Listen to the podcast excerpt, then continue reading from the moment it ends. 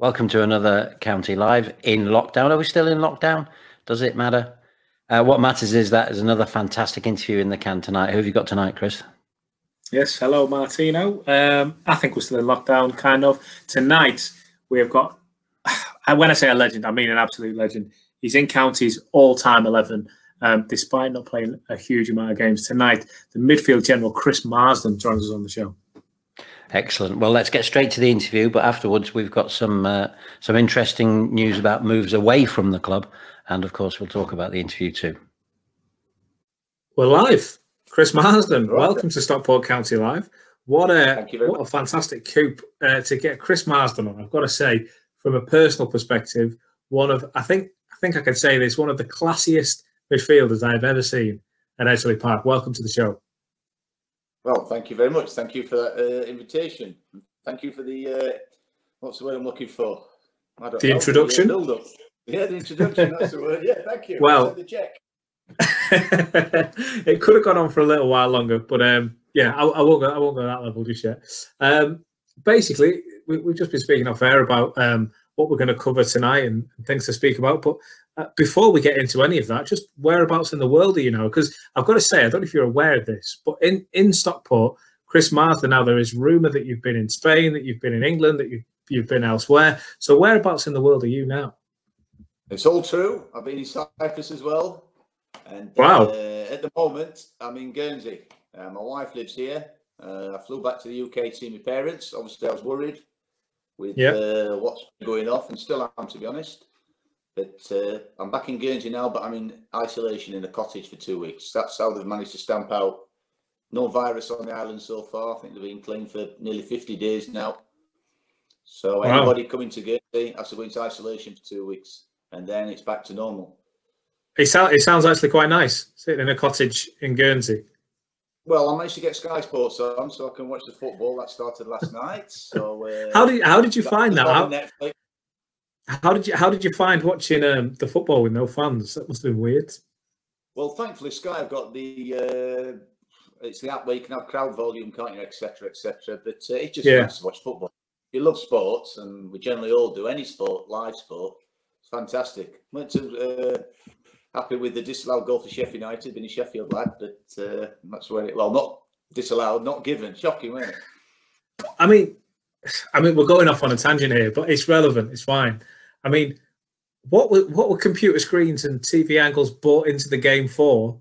If I mean, come on, I'm not I'm not a Sheffield fan, but that's a goal, surely. Well, you got a linesman as well, aren't you? So he'll be there. And it, it, wasn't even minimal, were it? It was a good two balls, though. You can see the ball behind the net. And as you know, first goal in any game, particularly in the Premier League, counts so much. And the money's that's at stake as well. So it's all right blaming technology, but people are going to stand up and take responsibility, aren't they? The officials. Yep. I've got I've got to ask, seeing as you, you, you dropped the Netflix in there as well. What are you on at the minute? What's uh, what's taking your time up on there? There's so much to pick from. Just about finishing Michael Jordan. I'm watching it as well. Don't tell me anything that happens. I think I've got about three episodes left. It's, it's unbelievable. Yeah, I wasn't a big basketball fan. Obviously, I knew the name, but uh, this covers more than uh, just playing basketball. It shows the person himself and it's wonderful to watch. And on uh, Amazon, you've got loads of stuff about cricket, rugby, Dan Carter, etc. So yeah. keep yourself busy with this type of things. Anything where it shows top sport. If you like sport, any sport, you're going to watch it because you're watching the greats. Do you know, with with the co-host of this show, Martin, uh, who who's not joining us tonight, uh, we were speaking about the um, the Last Dance, which is the, the, the NBA Michael Jackson Chicago Bulls one. And um, mm-hmm. we're saying, yes, it's, an unbelievable series, great footage, great content, everything else we could have made it'd be lovely to see. I don't know if we could make it. It'd be, it'd be amazing to see a Stockport County one. You know, from that kind of period with the cup runs and and the you know the, the goings on behind the scenes, the the players like Chris Marsden, Brett Angell, who we had last week, Alun Armstrong, Jim Gannon, who goes on to be the manager. I mean, what what a series that'd be. Oh, it would have been very interesting, but you could uh, put it all out on television. I'm not too sure. no, we had a wonderful time, must admit. Well, let's let's start talking about that wonderful time. It's, it's a nice way to interlude into it.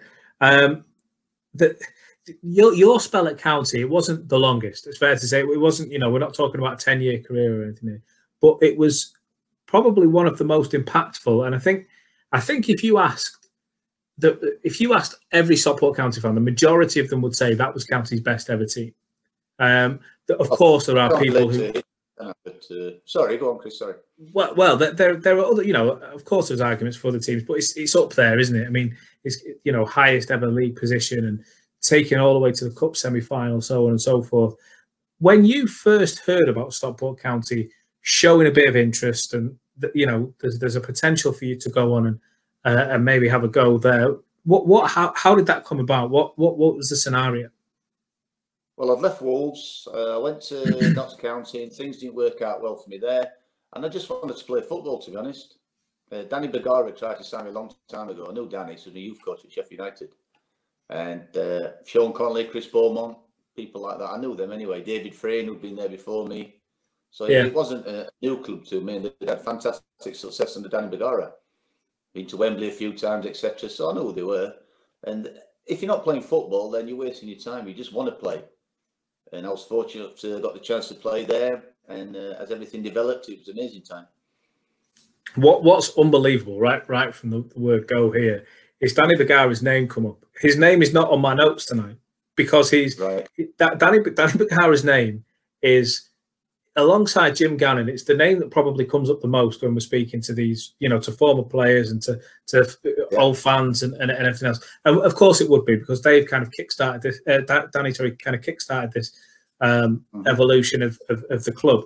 But we're bringing a player here who who didn't play under Danny Bergara at County. Yet there's still this kind of well, I know who he was, and I've worked with him before, and there's still that recognition there. It's, it's amazing to hear as a fan. It's amazing to hear. Well, football's such a close shot, really. I mean, uh, even if you don't know somebody personally, you can guarantee if you met him on holiday or in a bar, you'd recognise yeah. him, and within a couple of minutes, everybody knows somebody, and they all know a story about somebody, and before you know it, you're not competing if you're on holiday or, like I say, in a bar, and you just basically chew the fat. You're amongst your own, you know. Yeah, of course. It's wonderful camaraderie. So, so it was Dave Jones there at the time. Did did you have any familiarity with Dave? Did you, did you know anything about no. him? Did you know much about Dave? No, I knew he'd worked under Danny, and then obviously Danny, for whatever reason, lost his job. John Sainty was there as well. Uh, Roger Wild was the physio. Yeah, good old Rog. And I was with Roger just prior to lockdown. Oh, really? How's he doing? He's well, he's still the same. And he looks like a woman with his long grey hair and everything. But uh, still playing the guitar. I'm not sure about that. We've still got a sports car. He's got an Audi TT now. He's got. Well, he's doing all right then. Well, he does all right. He's 60. I think he's 66 now. 67. He's retired now. But he looks fantastic he, he 67. oh yeah, and he'll, and he'll tell you how fantastic he looks as well. Trust me. so, so you knew that you knew the guys. Dave Jones gets speaking yeah. to you. Did you see?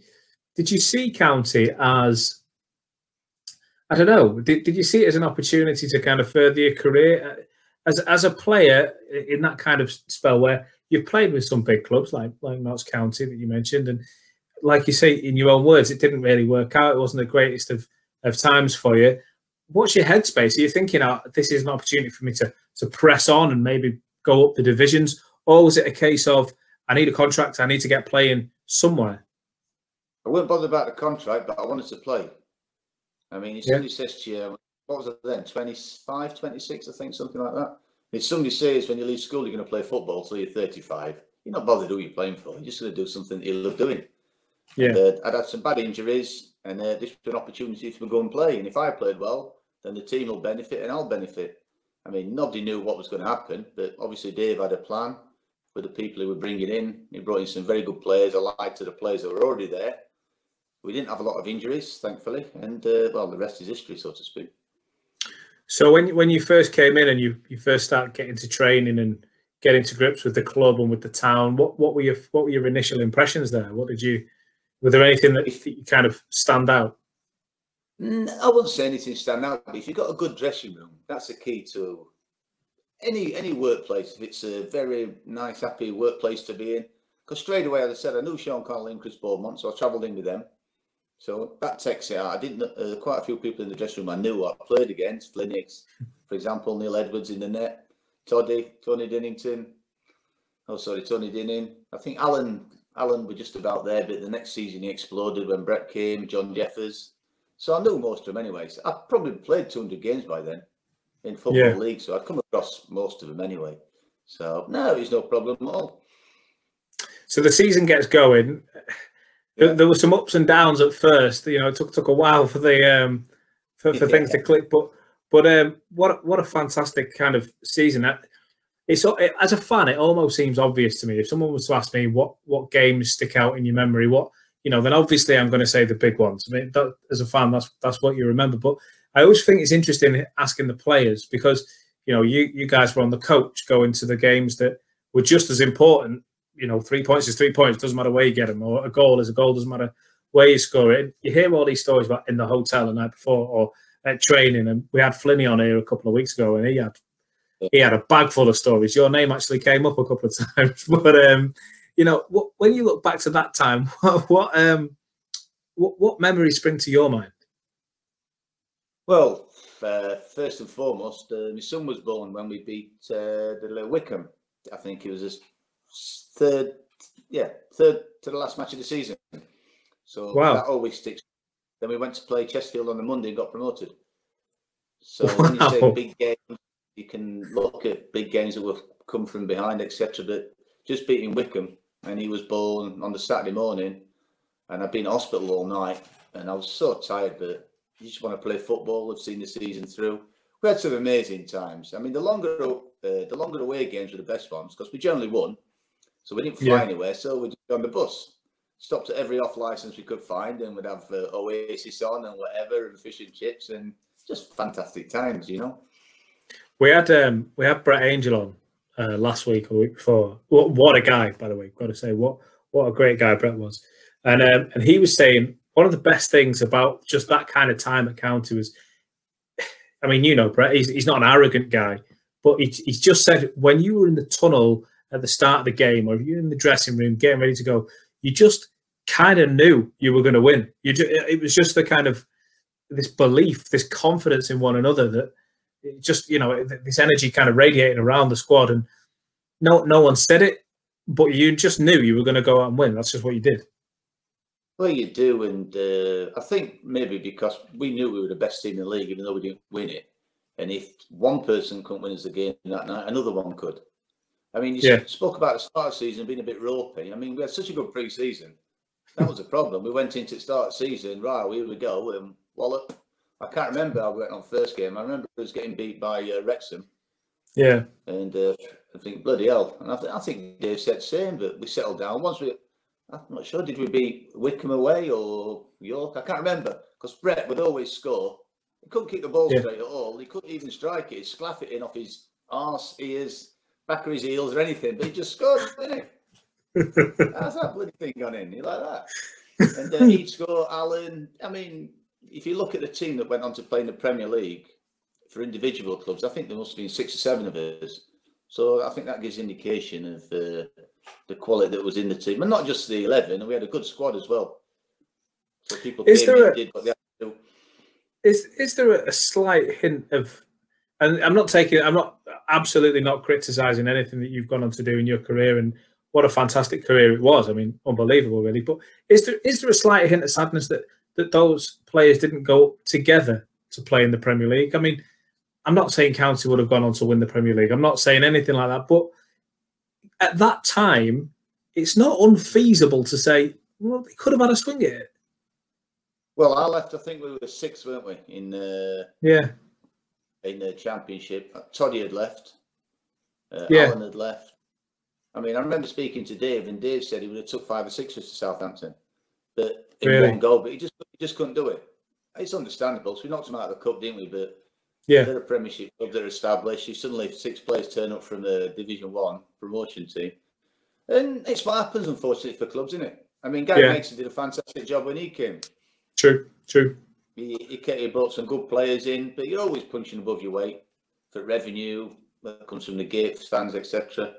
And mm. uh, I think you just have to enjoy what he had at the time. I mean, I oh, don't know completely. enough about the rugby and everything. So, I mean, it's 25 years ago when I left. That's, I mean, don't don't talk like that. makes, you feel, makes you feel you're not allowed to say things like that. Um, makes me feel.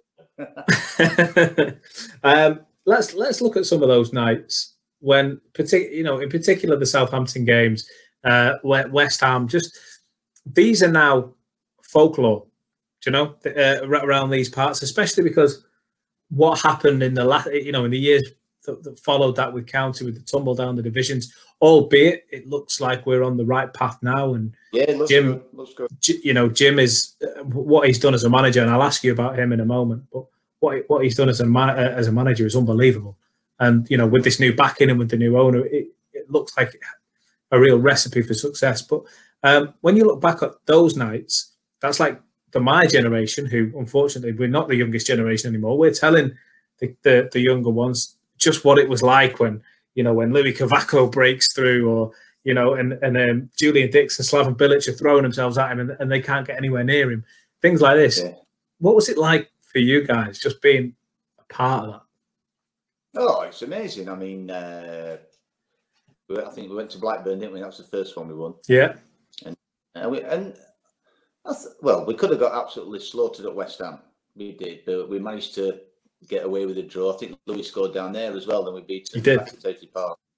But can you imagine the confidence that gives you as a team to right? If we can hold the zone with these, as long as we can keep that uh, strong head for Saturday, so to speak, and that's that's one of the reasons we did so well. We proved ourselves against so-called better teams, beat them, and then it was all about your mental attitude. How you're going to perform on the Saturday or the Tuesday against teams in your own division, and we were able to do that because there's a big, strong characters in the dressing room. So if somebody got out of order, somebody could pull them back down to earth. Just, just a quick mention on Louis Cavaco. We had, we had, we had Louis on here a couple of weeks ago. Um, one of the nicest guys I think I've ever spoken to, and um, he was saying about. I think, I think it actually, I think he still feels it emotionally. The connection with County. He was saying that he felt like a big name player. He's come over from Portugal, and at, at that time, and at our level, obviously we're going to see 25, 30 players move different countries this summer in the Premier League uh, and in the mm-hmm. Championship. But at that time, it, it, wasn't all that that common. Louis comes over here. What was he like to to, to play with? Because he was, I mean, for as a fan, I wanted to see more of him. You know, obviously with the injuries and whatever, it, it didn't happen. But uh, as a player, when when he scored that goal, and just just gives us a, a, slight insight as to what he was like to well, play. When, when he first came, he was a bit of a fairy, weren't he? Really, I mean, a gust of wind would have blew him up. And then uh, he, end, he ended up. Uh, we had one at Southampton called Marian Pahars. Yeah, and he's a little schoolboy that's come to play with you, and it takes a little bit of time for him to adjust. I mean, they fall on the floor, think they get a free kick, and they don't. And Louis adapted brilliantly. I mean, he could play. Don't get me wrong. He was the worst drinker I've ever seen, though. went on to do went to Bernard, Bernard Manning's club, and they ended up in Manchester City Centre after. I Love, are you okay? I drink many pints in Portugal. Oh, crikey. After about two or three pints, he had fireman's lift sticking around corner. Shocking. Fair play. Uh, I, I, might remind him of that one day. So, uh, so anyway, yeah. So th- these games like West Ham and Southampton, were these now? You, you you've been in big games, Blackburn as well. You've been in big games, and you go on. You, you've gone on to be in in absolutely huge games as well. But at that time, kind of taking County out, Stockport County don't have a great history playing at grounds. Should I say they, they, don't have a big track record of playing at big grounds like that? You know, they, they're not littered with Premier League grounds. So when you're there as a staple part of that team, playing in Upton Park, playing at Southampton, playing at, at, at Blackburn Rovers, just what was the what was the buzz? What what was the, the what was it like inside the dressing room knowing that outside the dressing room was on fire. It was electric amongst those fans. Well, well what I found out, not, not basically Stockport, when I went to Sheffield Wednesday, when I finished, I mean, Sheffield Wednesday is a big club, 30,000 every week. There's some mm-hmm. players in training that can, they can play football. They really can. But come in front of a big crowd, they, they just can't handle it. They really yeah. can't. But everybody in that dressing room, they seemed to grow when they went out onto the big grounds. I mean, you've got the nice surfaces, you've got a wonderful stadium. And if you want to be a footballer, that's where you want to be, don't you? 100%. we look around the team and always somebody has something to say, like you're saying. Brett had just come from Everton, I think, or he'd been somewhere else, Sunderland, something Sunderland, like yeah, yeah. He played up there. I'd been at Wolves where they got 30,000 that play there. So you, Tom Bennett, he'd been at Wolves as well with me, Paul Jones. So with people that used to it, and if you had you, it would lift you up. Yeah, I've got, I've got to ask you uh, about Tom Bennett.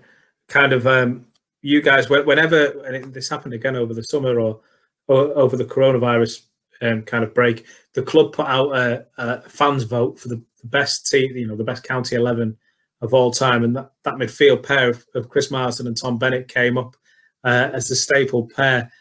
When you think back to your relationship with Tom Bennett, what kind of player was he to play with? Oh, he's okay. I should let him clean my boots now and again, just to keep him on top of his uh, again, I played with Tom at Wolves, you see. I knew yeah. Tom at Wolves before I went there. Yeah, Dave told me we were going to sign him. And Tom, I mean, he had a terrible injury that really finished his career, didn't he? And I yeah, played yeah. in that game. I was playing for uh, Birmingham against uh, Stockport when he did it.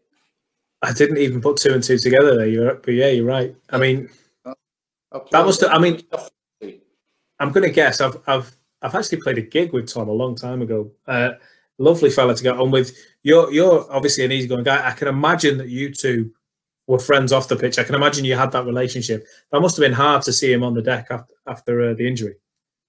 Well, thankfully, Sean Connelly were qualified physio, and yeah. he was playing fullback for County at the time. It was a compound fracture, which obviously you know it means going through his skin. And Sean was straight on there. Roger, no, it's not nice. I won't wish it on anybody.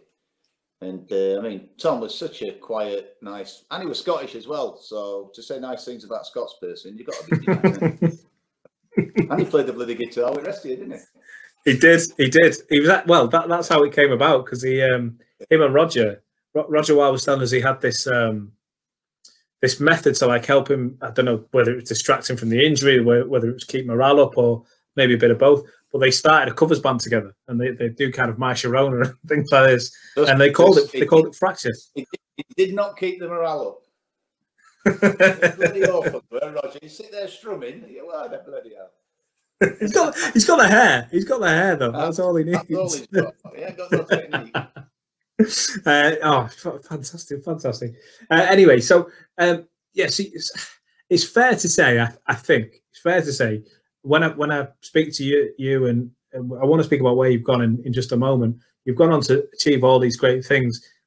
It seems to me, and I'm not just saying this because you're here. It seems to me that you you have a good appreciation of your time at county and what it a did for your career, but just just being part of that whole thing. Uh, probably the happiest time I've had in football there, and uh, obviously I I ended up playing the Premiership for Southampton and achieved certain things there. But uh, for 60 odd games, I think we played that season. One semi final, I think one quarter final, promotion. It doesn't get much better than that, does it? You know? No, that's exactly what it's about. Is it? Flinny was telling us um, on the last day of the season. Uh, I, I, think one of the players that you, that you were up against put the ball through your legs or something, and he tried to make it out that he's got one over on you because and you just you just reminded him that County were promoted and he wasn't, and then we we went on to score and win one 0 And I get the, the impression that you were able to hold this crackdown on the pitch. You got no option, have you? Mind you, it's easy to do when you're on top of them and you've got your foot around the neck. oh, we can hold the zone out there. Don't worry about that. We have to be. But I think we're all of a certain age as well. If you think, I think Flynn is maybe a year younger than me.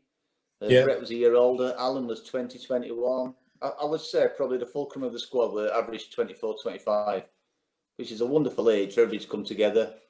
Yeah. As I said, not many injuries, etc. So yeah, it's one of the lovely little things when everything seems to come together well. Um, so Flinny and Jim, the kind of heart heart of the defence, if you like, um, go on to achieve. I mean, Flinny's captain, fantastic. Do you know what I mean? It just absolutely yeah. adored in Stockport. Of course, Jim Gannon goes on to become I mean, they're now saying he's, and I think I think they're right to say it, the county's most successful ever manager. You know, he got the win at Wembley after so many almosts and nearlys. Yep. Um, then he won the league last season. He's won so many things, the nine in a row, whatever. I know it seems like a bit of an obvious question to ask, but did you see that in him as a teammate? Because some players say they did, others say they didn't. When when he was in the dressing room, maybe he didn't think of it so much. I don't know, but does it surprise you that he became the manager that he is? Whether he became the manager that he is, that's another question. But as a manager, yeah. Because Jim, uh, personally, I'm not speaking of him. He, he, kept his distance. He weren't the big one for socialising with us. He was always taking yeah. notes and bits and bobs like that. Well, Restorers would be down finger post or somewhere down in Stockport. Jim would be keeping himself a bit to himself and looking at things. So everybody to their own. I mean, it's really, I'm really pleased for how well he's done. He went to manage Ireland, I think, as well, didn't he, for a while? Yes, yeah, he did, yeah. It's so yeah, I know he's got put before, he's come back. So no, it's brilliant. And he's got that affinity for the club, hasn't he? So yeah. And even if things do get a little bit ropey, and it does in football, it's human nature, then the fans will give him that little bit of a break that he deserves. Yeah, no, no, of course. I mean, he's um to to achieve what he has. Yeah, I, I think he's got quite a lot of breathing space for a, a good while. Yeah.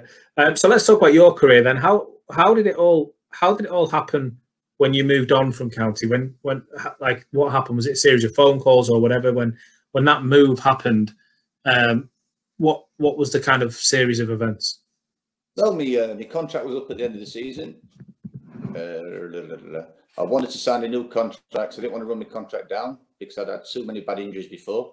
That's uh, yeah. that'd be my option. I could have left for nothing, but I didn't.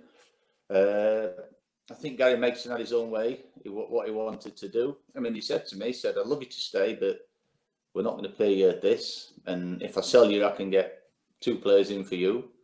And so it was fair with me. I've always asked for fairness from people. I said, well, I'll go then. It went brilliant. It worked out lovely for me. Club got 500,000, I think, and they bought two or three extra players in. I went to Birmingham and then from Birmingham on to Southampton. So I was very fortunate. How did it how did it feel? And we've only been able to ask a couple of players this uh, since, since we've been doing this Legend series, and Ashley, Ashley Williams was the last one a few weeks ago. But um, how did it feel when the Southampton move came around and you realised that you were going to be a mainstay in a modern day Premier League team? You were going to be a Premier League player. You spoke about it before. You said this is the dream to play on pitches like this and whatever. Well, now it's going to happen. You're you, this is the career that you've earned, you've worked for, and now it's happening. Can you, can you relive any of that when Southampton are coming in for you? The Premier League is beckoning. This is happening now.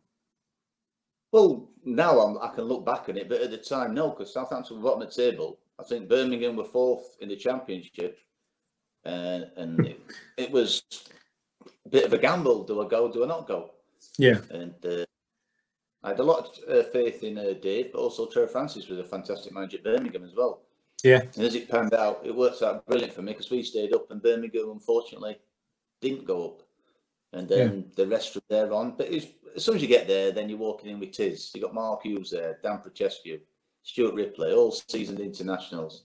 And if you yeah. can't learn anything or watch them, enjoy your time with them, then there's something wrong with you. Did you learn much playing from uh, Matt Le Tissier, playing with Matt Le Yeah, I learned I can't do anything that he can do. And just pass him the ball and get out of the way. he's he's one of those players. He's the he's the ultimate. Um, he's the ultimate luxury, but an unbelievable luxury. I mean, he just didn't seem to do, he didn't seem to move, but he games pivoted on him. It's a great phrase in football: "Stand still, the ball will find you." The ball will never get tired. And uh, if you've got no to do an afternoon, put Tiz's 200 greatest goals on. You'll be there all day. You'll clap after every one. I mean, he's just this if Mark Hughes and Mark Hughes said he's the best player we've seen, that's good enough for me. Yeah, yeah, you'll take yeah, that, won't you? What um, I've got to ask you why you're here, being, being a Premier League staple, and while I was doing my research for this, um, I saw that there was a lot of. Obviously, I know how the county fans think back of Chris Marsden. I know how they speak of you, but um, to see other clubs doing it as well. Um, when you think back to the years in the Premier League, what was your defining moment? What's your favourite memory of that? I think I can take a punt, but I'll, I'll let you run with it. I know you're going to say cup final, aren't you? Of course, of course. Um, no, because we got beat. Okay, fair comment. Semi final was better. That was at Villa Park because obviously we managed to beat Watford, but your family's there, and you don't get anywhere without your family. You know, they took you from the age of four or five all to these games being at uh, Millennium was fantastic. Don't get me wrong, and I was very fortunate to so have captain that day. But we lost. It could have been if you watched the game, it could have been five or six nil. When you've got Thierry Henry playing like that and Bergkamp, and you, it's Invincibles team. I mean, unless yeah. you play against Henry, you've no idea what you're up against. It's it's honestly it's something else. Give us an give us an insight. I mean, I've got to say, uh, Thierry, Thierry Henry, an unbelievable talent. I mean, you'd be foolish to say anything, but but for me, I think Dennis Bergkamp might be my favourite Premier League player of all time. What was it? What was it like? Just, just I'm not going to get the opportunity to ask too many people what it's like to play against them. So, what, what was it like? Uh, well, actually, we beat them early in the season 3 2 at St Mary's, which wasn't too bad. But what you don't realise is how big they all are. I mean, I'm six foot just over, but Robert Pires is six foot four, Henry's six yeah. foot, Bergkamp. They're huge, really, you know, big shoulders, da da da. And Henry's pace is just scintillating, as you've probably seen when you're watching highlights on television. But they're all different class. You can go to Shearer, you can go to Roy Keane, blah blah. Just name them all. They're not best players in the world for nothing, you know. Can I ask who the best player you've ever played? This is a two-parter. The best player you've ever played against, and then the best player you've ever played alongside. Well, best player alongside is Matt Le Tissier. By it's that's no brainer that in football terms. Against, well, we've named Henry, but I mean, people say you got Gerrard, you got Lampard, you got Roy Keane, you got Paul Scholes, you got Shearer. Hmm. Anybody else I miss out, I apologise to, but they're all top top players, aren't they? Ronaldo played against him.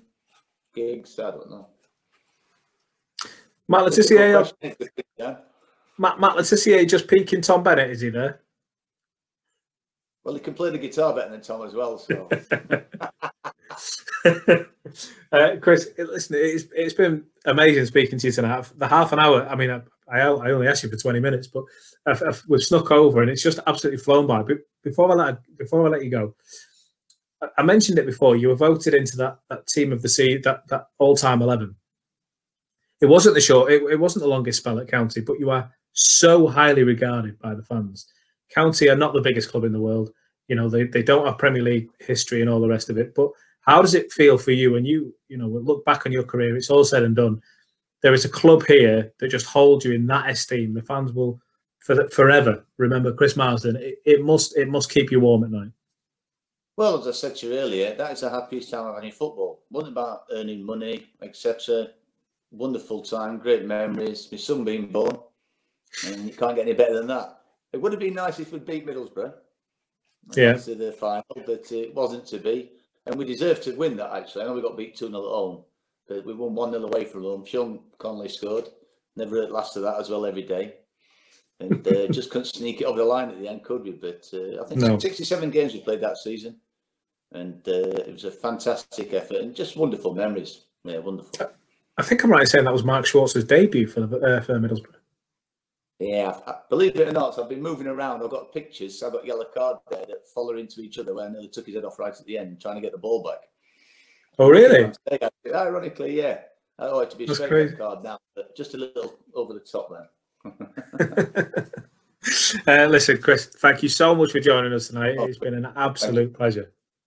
Yes, Chris. Thank um, you very much. So, Chris, um, quite a few fascinating things from that interview there. Firstly, I just want to pick on up on uh, really interesting for county fans that uh, Chris knew Danny Bergara but never played with him or under him.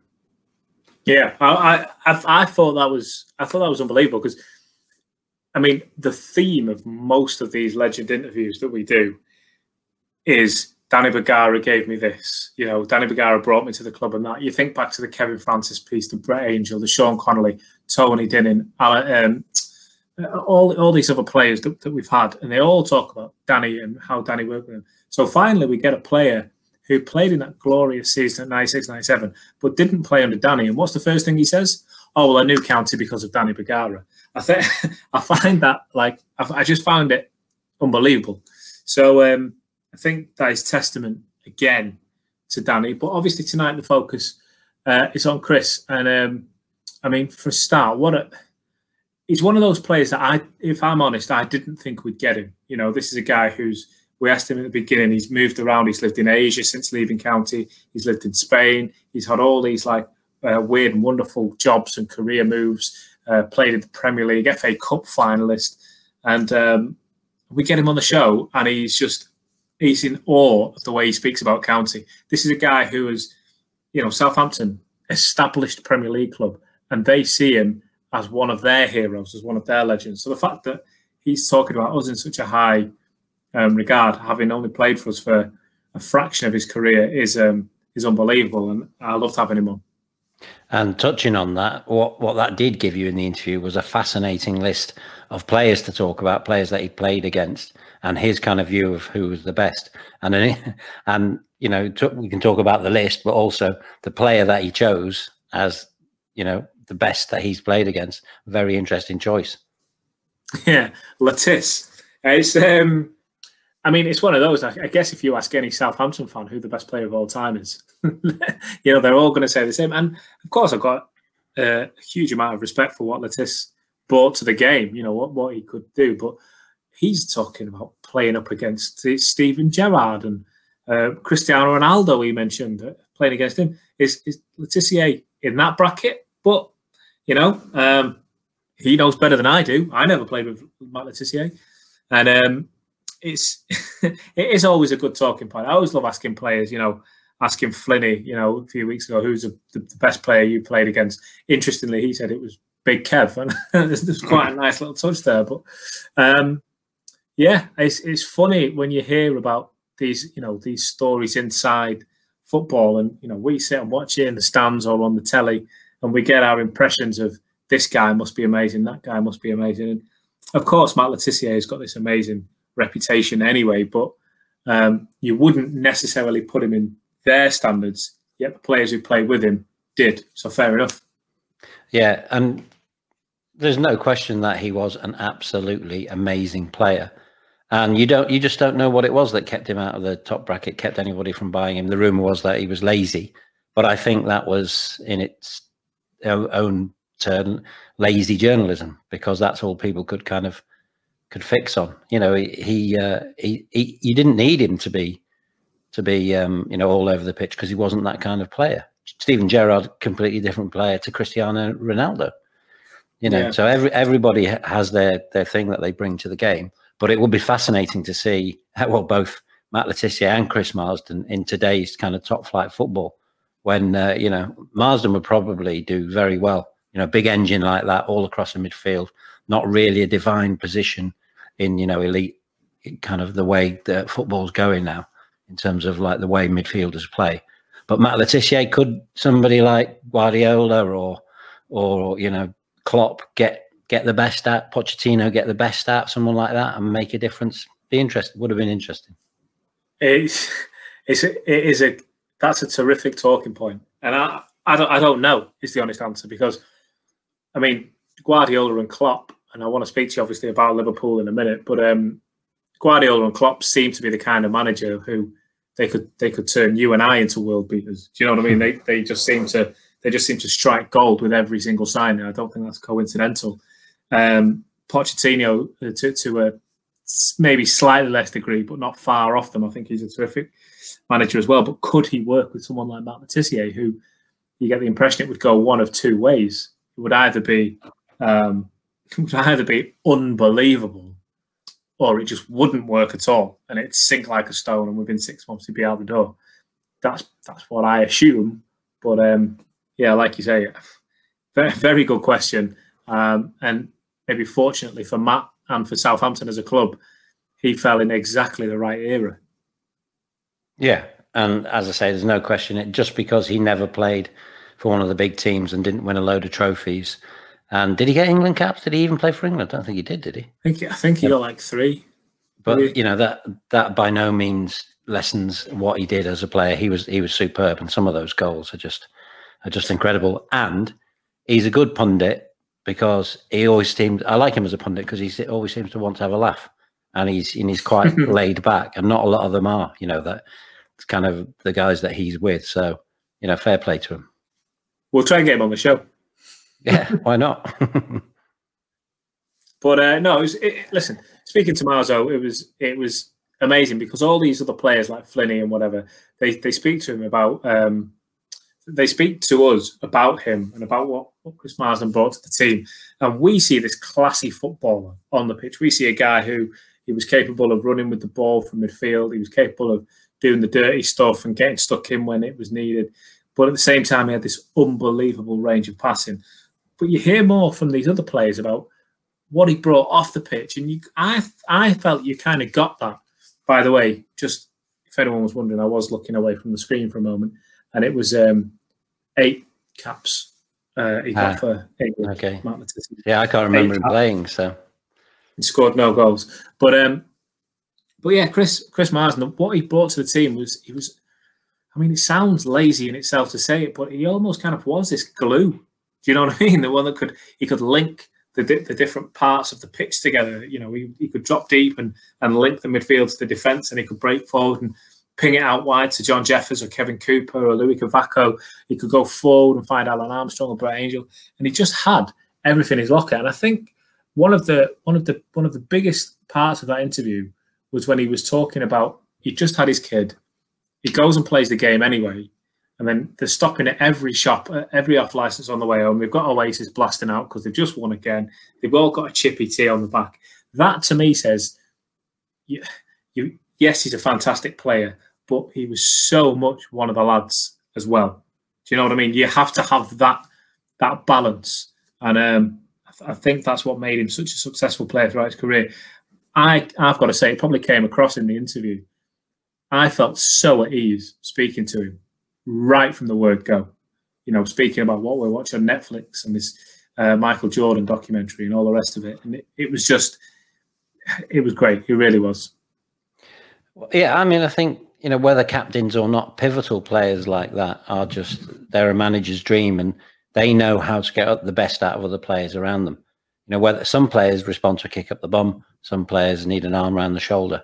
And, you know, he's clearly, from a dressing room point of view, one of those guys. Other players just need a pause the chips and a copy of What's the Story Morning Glory by the sounds of it. yeah. yeah, whatever, whatever it takes. Imagine that these days. Yeah. fish and chips on the back of the bus and stopping at the offie for a can of Stones bitter. Uh, a beer for the older listeners there. Um, but uh, big news from the club today uh, in terms yeah. of um, players. Um, obviously, these stories are going to start trickling in now. We get you know closer to to the season starting for County, and you know the way things are going to shape up. But um, big news about Festus Arthur and Elliot Osborne.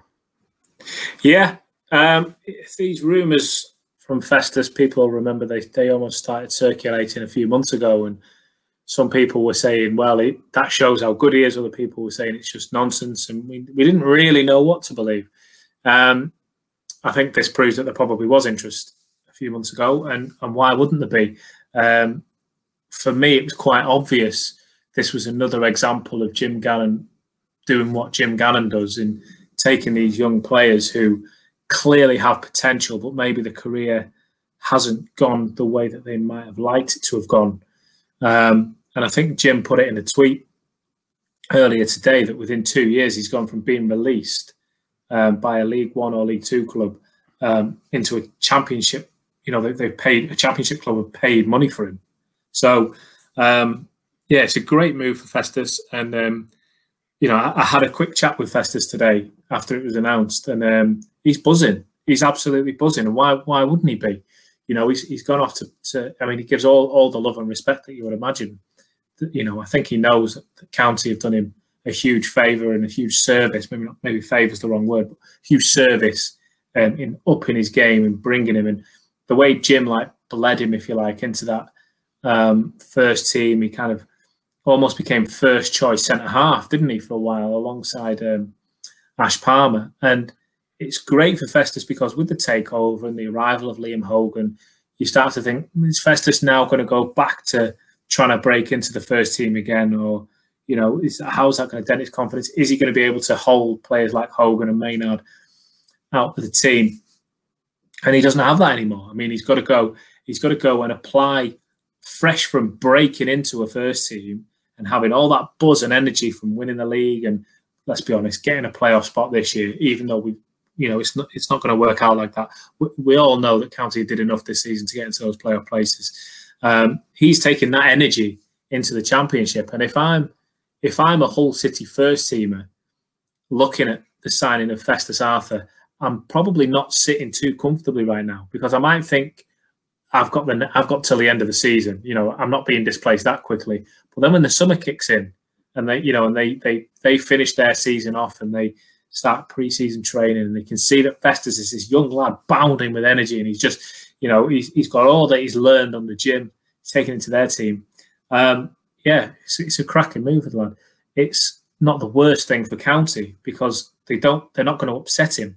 Do you know what I mean? If he'd fallen back down onto the bench, he could start getting frustrated. You, you could appreciate and understand that. So I think it works all around. If I'm honest, uh, from a selfish perspective, I'd like to see him stay, but fair play to him. Fair play to Hull City. They've got a good player. Um, it's exactly what you want, isn't it? You want a young. It's exactly what you want. Um, as for Elliot, I mean, everybody knows what I think of Elliot Osborne. I, have I've raved about this kid in his since his first spell with County, and then we came when he came back um, from Fleetwood. I remember sitting having him sitting chatting with him on his first training session um, in his car just after it, and he was absolutely buzzing to be back. He actually said he listened to us every week. I mean, that's, what's, that's what's wrong much, with him? that's how much he missed um, being at County. So, you know, I know the club's within him. You know, I know that he feels it. And at first glance, and I don't mean this in any disrespect to either him or Stevenage, you look at you look at the move and you think that's not a step up, Elliot. But then you look at maybe what's going on on uh, on and off the scene, and you think, okay, Stevenage have just signed a very very good striker. Um, you know, from, from Dover, this Effiong, they want to they want to kind of push for the immediate promotion. They want to get straight back up into the league. So maybe they are making a couple of statement signings, and maybe if they've made Elliot feel like you're going to be a, a marquee signing, for lack of a better phrase, you don't get the opportunity to be a marquee signing all that often. Um, maybe that's kind of swayed him. Maybe the project has excited him. Don't know what it comes down to off the pitch. I don't know the situation with contracts offered and and all the rest of it. But um, I'll always have time for Elliot. I think he was a really nice guy great football player, really, really exciting player to watch. Probably would have won our player of the season, um, him or Ash Palmer. So um, fair enough, you know. Um, look forward to seeing you again one day because he's um, a very, very good player. Yeah, well, without question, two players who had a significant impact on uh, county season and did, did really well. And as you say, we wish them both both really well. Did you have something? Do you know what was me? interesting? Oh, sorry, go on. Do, do, you know what was interesting? I do, I do, and I can see you sitting there getting giddy. So I will do in a moment. But you know what's interesting? Um, the club released a statement saying that Elliot Osborne and Festus Arthur have moved on. We'd like to thank them for the service. Uh, here's the, the, you know the deals, the, the, the details of where they've gone to. But then at the bottom, almost kind of slipped in, but it excited me as a fan was um, we we hope to have exciting news in the next couple of weeks. We're at advanced stages with other players. That's the exciting part. That and that is football at any level. Real Madrid and Liverpool, Stockport County, even below, you know, National League North level. When you okay, it's disappointing, frustrating, whatever. When you lose players, but who we signing? Do you know what I mean? Like who, who and you start talking about, and especially with the money that County have got now, it's it's exciting, isn't it? It is, and that and that's how it's going to manifest itself. This um, this excitement about the the new owners and the new era. two ways, you know, obviously on the pitch, you know, watching things improve, but the other way outside of the games will always be looking at the players, looking at the players that they're trying to sign, and looking at the players that they're, they're signing, and especially now when there isn't football, that is bound to be, you know, the what you want. You want to hear about players. Um, as a Liverpool fan, Mm-hmm. And I must congratulate you first of all. And if anyone doesn't isn't aware of this, we have mentioned it before, but primarily, um, you you are well. You're an adopted Stockport, Stockport County fan. You, we we borrow you from the Liverpool ranks. Um, you've got a big history with the club, and well, you've had quite a week. Yes, uh, this time last week, yeah, it was all going uh, all going a little bit crazy. Uh, yeah, um, I started work on you know that's where we met at Pure on the on the radio, um, you know, we both had music shows, and then I started doing the do it. So just being at Pure because Pure had the you know meeting John Kieran and stuff, and then meeting you, I started to kind of get interested in county, and I did a couple of you know a couple of press conferences and stuff on behalf of the radio station and stuff. So started to get under the skin of the club, and always liked the fact that you know it was the original ground. You know, Jim Gannon is a really engaging character, um, stuff like that. The story, the story was really good. You know, I felt it was a you know, a massive, massive cliche, but I felt it was a proper club. And then obviously started doing the games as well. So obviously, you know, I, would say I wouldn't you ever use the phrase second club, but I have a big place in my heart for Stockport County. You know, and you know we do this. You're a fan, and what we feel no. is that it really works because um, because you're a super fan, and I try and you know just just be objective about stuff, and we feel that it really works. But yeah, I can't hide the fact that I'm also a Liverpool fan, and therefore it's been uh, quite an incredible week. so at full time, the Chelsea game last week, I went out in my garden and went yes really loud, and obviously it was silence around here because they're all either City fans. There's a couple of County fans, and there's one Everton fan in our road as well. So, and then like, uh, like I used to do when I was, I know, and and he's a he's a friend of a friend as well. Um, but yeah, and then like I, I used to do when I was a kid, I hung my scarf out the window in the bedroom and got told off by the missus. But yeah, um, but yeah, under, un, you know, undeniably, undeniably deserved. You know, an incredible team that's had an incredible season, and when you consider that since Klopp started, um, 13 teams have spent more. Their net spend is more than Liverpool. Uh, it's an absolutely amazing achievement because, you know, yeah, you know, it's all, it's all about degrees. Liverpool obviously have the much more power than Stockport County in terms of who they can buy and, and stuff like that. But in relative terms, in terms of the Premier League, what they can spend is nowhere near. You know, Chelsea are just buying. They're going to be buying players like uh, you know, like it's like it's water over the next you know couple of months because they've got their uh, ability to, to, to do that, and they're backed by an oligarch. So, but you know, Liverpool. One of the reasons they couldn't they couldn't sign Timo Werner is because they don't have that cash available because of COVID. So, it's a, it's a it's a really interesting time. But yeah, it's just uh, amazing to have won the league. I saw uh, Jim Gannon pay tribute to Jurgen Klopp specifically on Twitter. Um, do you sense that there's probably some kind of mutual respect there? I, I, guess these are both managers. I mean, let's look at the similarities. Let's take level, uh, playing level uh, away for a moment. Um, you know, they're both known for bringing young players through. They're both known for getting the job done. They've both got success to incredible kind of levels on their um, on their CVs, on their track records. Um, I get the impression that it would be a very interesting conversation having those two in the room. Oh yeah, I mean we we know from you know from you doing your interviews with Jim and me being there sometimes and stuff like that. He never shuts up about football. You know, people don't realise that the interviews every week outside either side of that, there's about half an hour, an hour of, of other football chat. you know? And they're clearly both that kind of guy. But the other thing that I think links them and makes them similar is they get the idea that a club isn't just the players and the manager that a club is the fans is the backroom staff it, the whole thing is connected you know and that that you know even you know you know even down to the the people who work in the shop and and and behind the bar and and make the meals and that it's all one thing and i think they they both get that and you know jim's always you know done a lot for the community and um, side of the side of county as well. So I think they have that in common as well.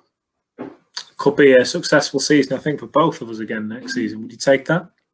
I definitely would take it. I think it's interesting. It's going to be a time of the next era is a, a it's going to be rivalry between Liverpool and City, and you know, but every great team needs a rival. I think so.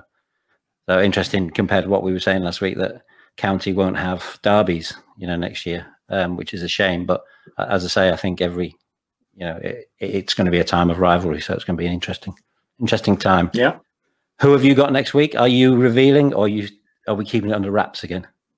Uh, I like keeping it under wraps because I like people guessing during the week. Um, so I definitely won't be giving uh, any clues away before we say au revoir tonight. But um, yeah, it's a, it's, a, it's, it's another classy midfielder. Um, it's one that I I remember personally playing at County and thinking this guy's a hell of a player. Um, I spoke to him the other day. The, the interview is done, and um, it's it's a wonderful story that he tells. It, it's just an incredible reliving of a, a, time of, of his time in Stockport, the players he played with, the stories from behind the scenes. Goes really honestly about the managers that he played with and how things some things went really well and some things really really didn't. And um, yeah, it's a good one next week, if I can say that myself. Sounds fascinating. We will see you next week on County Live. Chris, thanks. Finger guns. Pew, pew.